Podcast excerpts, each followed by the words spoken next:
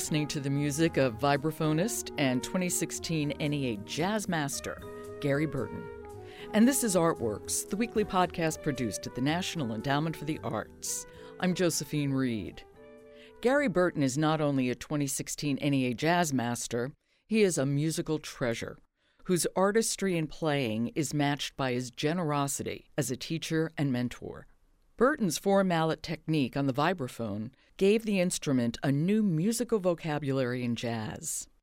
He was one of the creators of jazz fusion in the late 1960s and had a decades long career at the Berklee College of Music. His range as a musician is remarkable, equally at home with solos, duos, quartets, and chamber orchestras. And he moves with fluidity from country to rock, from tango to classical but Gary Burton always returns to his first best love, jazz. The breadth and depth of his career is even more extraordinary when you realize that Gary Burton was largely a self taught musician growing up in rural Indiana. There wasn't a lot of music available to me.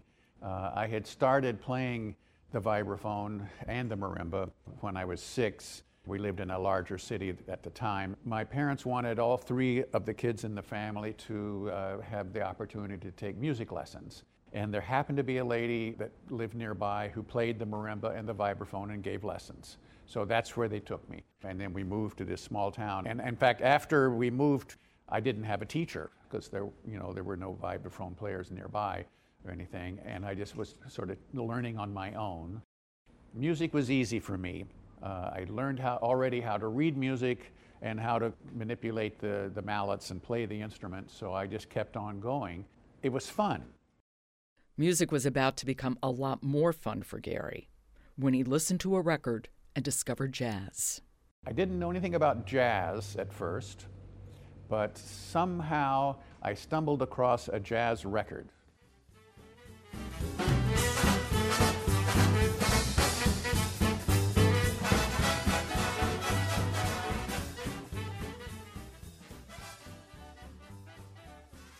Was by Benny Goodman, and I was captivated by it. Uh, the, it was very exciting rhythmically, and they were doing this thing uh, which we now know as improvisation. They were making up their parts as they played.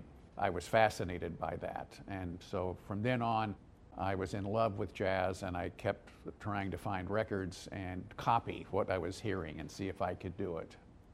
The vibraphone was invented in about 1930. So when Gary started playing, the instrument was 20 years old, still fairly new, but with a strong first generation of players like Lionel Hampton, Red Norvo, and Milt Jackson. And while Gary looked up to and learned from these players, he found inspiration somewhere else. My first big influences turned out to be piano players. Uh, in particular, one of the leading innovators of the day was Bill Evans who had just started putting out his own records uh, right in the late 50s, early 60s, and was kind of the new exciting thing in jazz. Uh, and so I listened to him play, and I thought, if he can do that on piano and make it so musical, then surely I can do something similar on vibraphone. And the influence of the piano was certainly a factor in Gary's unique style of playing. It also encouraged me to start playing the vibraphone with four mallets instead of two, which was the style of the day, playing two mallet. I played alone a lot because of where we lived, and it sounded too empty. I needed harmony. I wanted it to sound complete. So I started with slow pieces where I could manipulate the four sticks, uh, even though it was fairly clumsy at first. But as I got more dexterity with it, I could play, you know, uh, faster songs as well and, and it became my way of playing the vibraphone. I didn't know that no one else was really doing this at the time until I got to Boston, frankly, and everybody said, no, nobody plays that way. Uh, you should only play with two. But I had found my own way, and it, I was too far into it to change styles.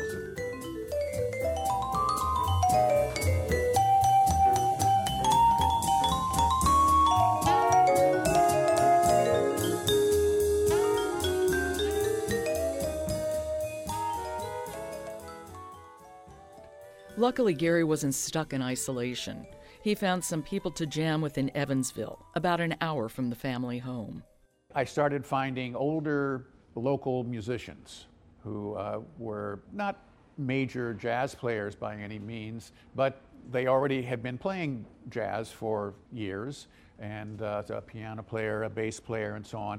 And pretty soon, I proved good enough to get invited to be on some of their gigs. So I played in local clubs and local parties and events and so on. This would be now in, in high school, particularly the last two years of high school. Still, Gary wasn't thinking about a career in music, let alone one in jazz. But that was about to change. I was a straight A honor society student. I had kind of settled on uh, going to medical school, and I went to the first ever jazz band camp, which happened to be taking place at Indiana University, a few hours' drive from, from where I live. It was so great that when I came back home, I went to my parents and said, You know, I've changed my mind. I'm going to try to be a jazz musician. To their credit, they didn't blink. They were supportive, and when I look back on it, I'm amazed. I mean, what parent wouldn't at least put up a fight? And my goal was to go to school for jazz and uh, graduate and move to New York. And if I was lucky, I might get to be on a record someday. That day came sooner than Gary Burton expected. There was a guitar player in the country music scene named Hank Garland in Nashville, Tennessee. He also had fallen in love with jazz and had become quite a good jazz player. And he convinced his record label to let him make a jazz record instead of a country record. And wanted to team up with a vibraphone player. He liked this idea of the sound of vibes and guitar. But there were no vibraphone players in Nashville. But Garland knew a musician from Indiana who knew Gary, and Burton found himself auditioning for Hank Garland. It went well. And he asked me well, what were my plans. And I said, Well, I'm finishing high school in another month, and then I'm, in the fall, I'm going to Boston to go to college. So he suggested that I move to Nashville for the summer, and we would play in a local club on weekends, and we'd make this record which sounded, you know, amazing to me. So that's what I did. I packed up and drove to Nashville, and we made the record.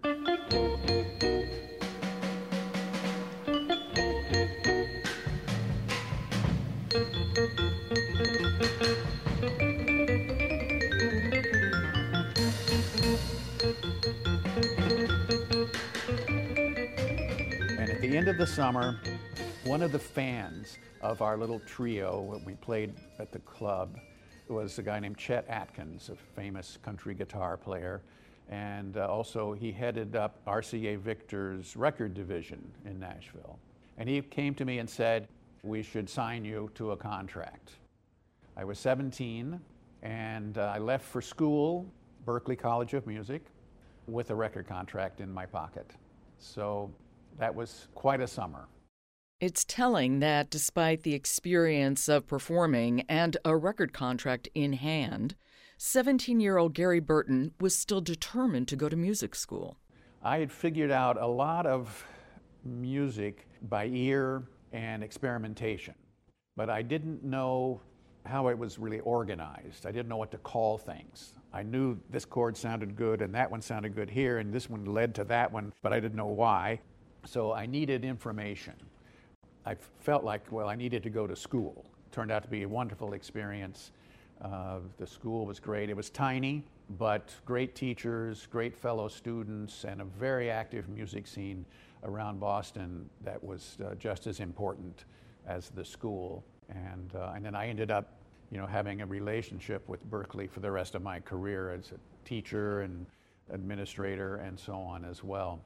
People often think of New York as the epicenter of the jazz world, but Gary discovered that Boston had a lot to offer an eager young musician. The jazz community in Boston, in some ways, had many advantages over even being in New York. Because of Berklee, there was a student and teacher community in Boston. And the teachers were the best local musicians in town, and they played regularly, so you could go hear your teachers play. And if you were actually good enough, you could even get on gigs with them. And I played a lot of dates with some of my teachers. So the scene was very accessible to young musicians in Boston.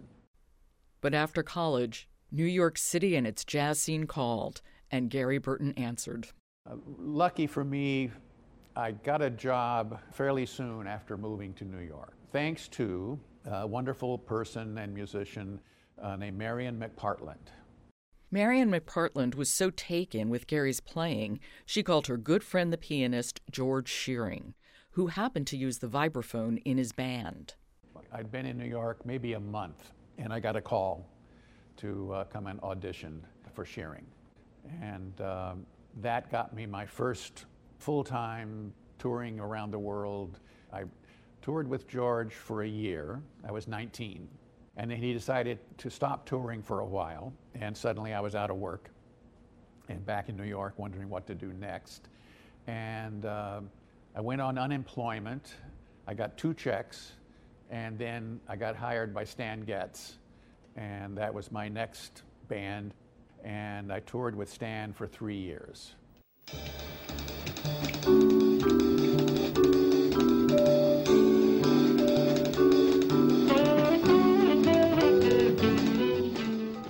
Gary Burton joined Stan Getz in the mid 1960s, a time of great change, both socially and musically. Jazz had a big challenge when what I call modern rock music arrived. In the mid 60s, here came the Beatles and Bob Dylan and the Rolling Stones. More sophisticated rock, more sophisticated recordings. Typical Beatles record included a string quartet on one track, uh, some Indian sitars on another, different kinds of music, different styles of music, different recording techniques. This caught the ear and the attention of a lot of people in the jazz world because here was something that we could actually appreciate and it was hard to ignore, particularly if you were my age, 25 years old. I became a huge Beatles fan, and it gave me uh, a sense of where I wanted to go with my own band when I left Stan's pretty much traditional jazz band to start my own. Part of it was just what I was excited about musically, and part of it was cold calculation. I looked at the audiences we were playing for and noticed that I was 25 and they were 40 and 50. And I figured it out and I said, well, by the time I'm 40, they're going to be 80 and they're not going to be coming to see me play. So I needed to find, you know, a younger audience my age. So I had the idea to somehow combine rock and jazz. That was my first band, and the music press started calling the music fusion jazz. The sound was pure gold.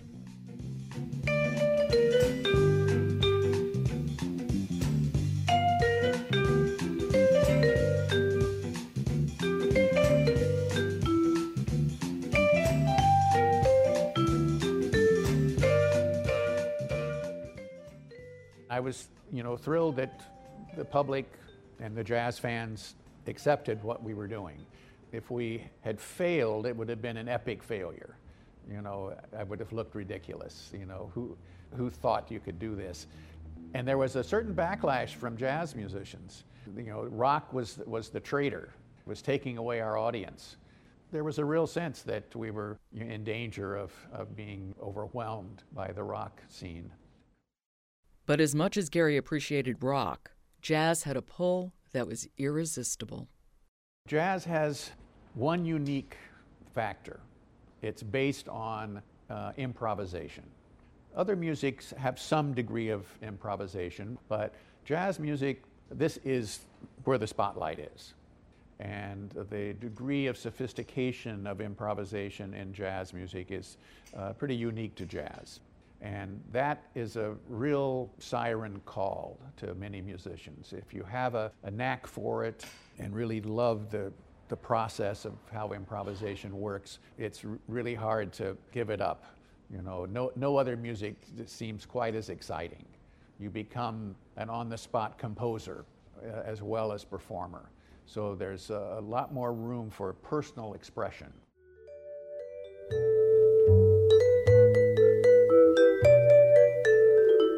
69, 70, I had arrived.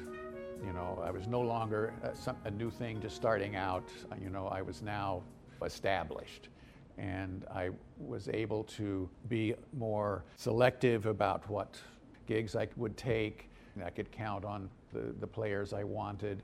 I was feeling quite positive at that point in my career, just looking forward to seeing, well, where is this going to take me musically? It took Gary Burton to the collaboration of a lifetime.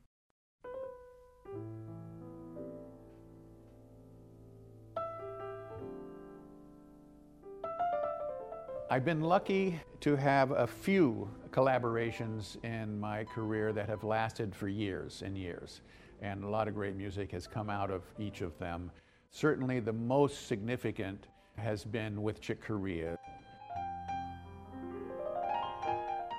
We sort of knew each other, and we ended up in 1972 in Munich at a jazz festival there were five different musicians who were on this concert, and the concept was that each of us would play a solo segment. But the organizer then got the idea that we need some kind of finale, some kind of finish. Can you all jam a tune together or something? And it turned out that only two of us had said yes, me and Chick. We came out and we played this piece, La Fiesta, now one of his well known pieces.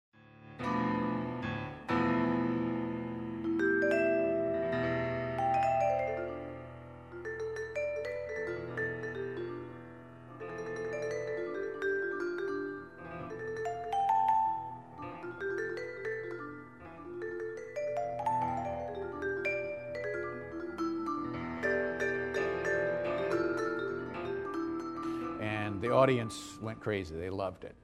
There happened to be a record company executive in the audience that night who was convinced Gary and Chick should cut a record as a duo. And we thought, oh, come on, who wants to hear a whole hour of just piano and vibes? Come on. But the rep was persistent. And some months later, Chick and Gary found themselves in a Berlin recording studio, ready to cut their first record together. We had put aside three days we weren't used to playing together, so we thought well, we'll have to work up what tunes to play and rehearse and so on. But uh, ended up, we did the whole thing in about three hours. Everything was a first take except for one song that we did twice. So we sat around listening to the tapes for a while and said, well, we're done. So we changed our plane tickets and flew home. And the record came out on this very small German label. It didn't even have a distributor in the US at the time. You had to order it by mail. And we didn't think much would happen. You know, it'd be something that would slip under the radar. And um, our agent got a call wanting to book a concert for us at the University of Michigan in Ann Arbor. So we went to the college, to the concert hall, and walked in, and it was huge 4,000 seats. And I thought, oh my gosh, this is going to be dreadful. We're going to have like 200 people, you know, scattered out there in this huge place, and the two of us up on stage trying to play. Came time to play, and I looked around the curtain at the audience and was stunned. It was full.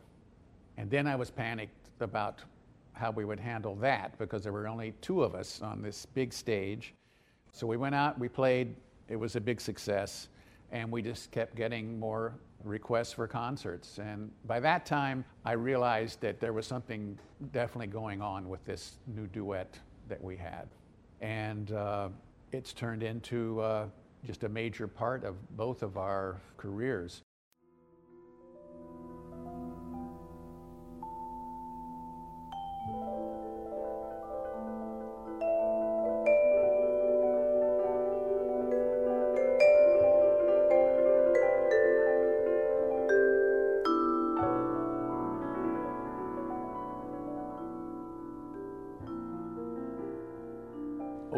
44 years now that we've been playing together. We play every year and uh, do a little tour and make a new record or something. We've won six Grammys playing together uh, on different collaborations of our duet records.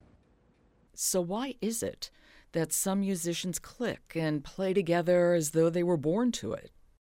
The musical connection that I have with Chick Corea is something that's unique in my history. I mean, you have some degree of you know, rapport with any musician you play with on a scale of one to ten. With some players, it might be two or three. Okay, we can play together. You know, somebody else, might be six or eight. Yeah, I would really can feel a lot between us going on.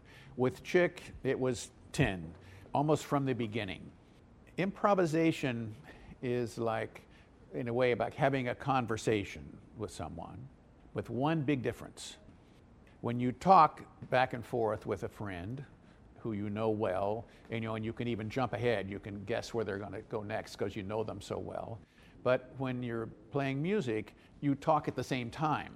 You're playing at the same time, and but you're, but you're having nonetheless this conversational interaction.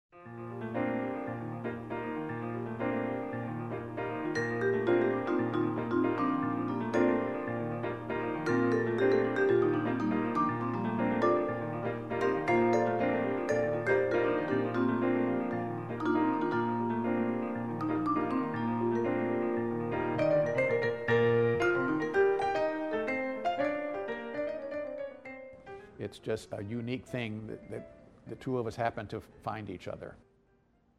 Gary Burton is also a groundbreaker in jazz with his decision to be open about his sexual identity. There have been very few openly gay musicians in jazz. Uh, I was certainly one of the first. There are others, there have been others, but it's, it's a rarity compared to even pop music seems to have more openly gay musicians and performers than, than jazz does. That was just, in a way, the nature of the music. For me, you know, the music itself was so powerful an attraction that I had no doubt that this was what I wanted to do. And whatever it took, I was going to go for it and see, see my way into it.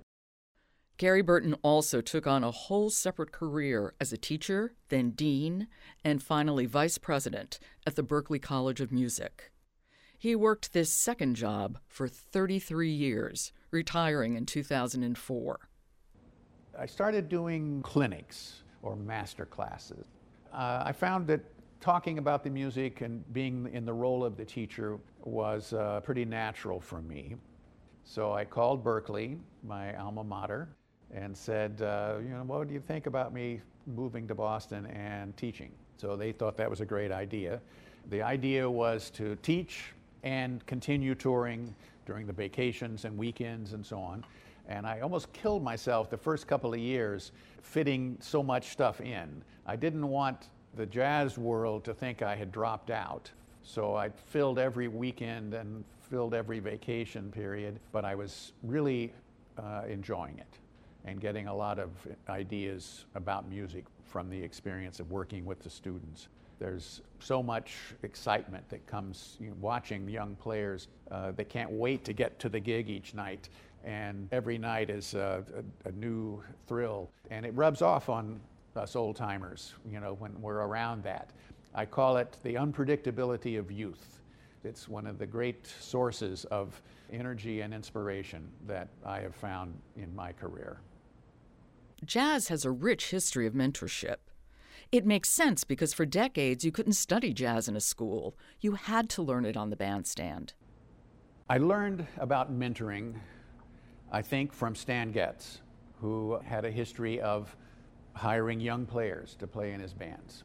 Uh, he hired me when I was 21 years old. He hired Chick Corea as a young player and many others through the years. And while Stan himself wasn't really very verbal about musical things, he was a great role model musically with his playing. And I felt like I learned about the business as well as about the music from Stan. And uh, it was a natural thing for me then to c- continue on with this same approach to being a band leader. And it tied in with my teaching as well. By you know, soon I was teaching students, and in some cases hiring them when they graduated to be in my bands as well sometimes they found me, and that was the case with Pat Metheny.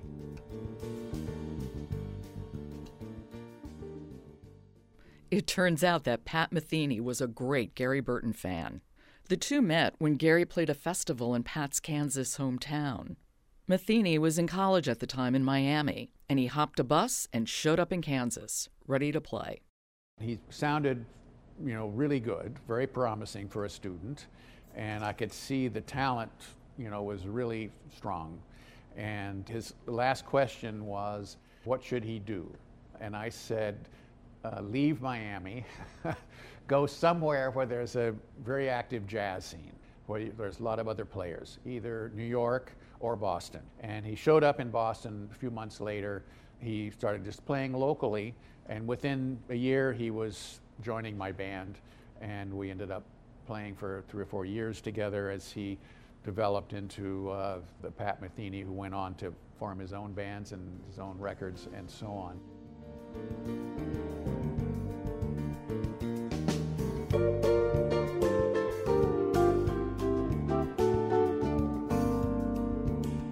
But this seems to be my history. I find young players, and not always, but sometimes I can just extrapolate where they're going to be 10 years from now. I can hear it in what they're playing, and I want to share in it and play with them. It's always inspiring to come across a young player who's discovering their talent and to see it de- develop and, and help. Sometimes I think they don't even need me, they would get there anyway. But I, I flatter myself to think that I played a part. There is no doubt that Gary Burton has played a big part in the careers of many musicians. And he's played a big part in expanding and enriching the music itself. But Gary also believes deeply in legacy and the importance of keeping that legacy alive. Jazz musicians from my generation are in a very unique position. I was lucky enough when I was starting out to meet and get to know and even play with some of the giants of jazz, the people who created this music almost out of whole cloth. Duke Ellington, Thelonious Monk, Stan Getz, Lionel Hampton. I knew these musicians, played with some of them, were given advice by them, uh, were friends with them. And now my generation is the bridge to the young musicians of today who were their last connection to the beginning of jazz. We were, the, we were there so we can tell them stories about the musicians and we can share our experiences with it. We have a big responsibility, frankly, to pass on our experience to the next generation who are going to be carrying this great music into the future. That was 2016 NEA Jazz Master and vibraphonist Gary Burton. You've been listening to Artworks produced at the National Endowment for the Arts. I'm Josephine Reed. Thanks for listening.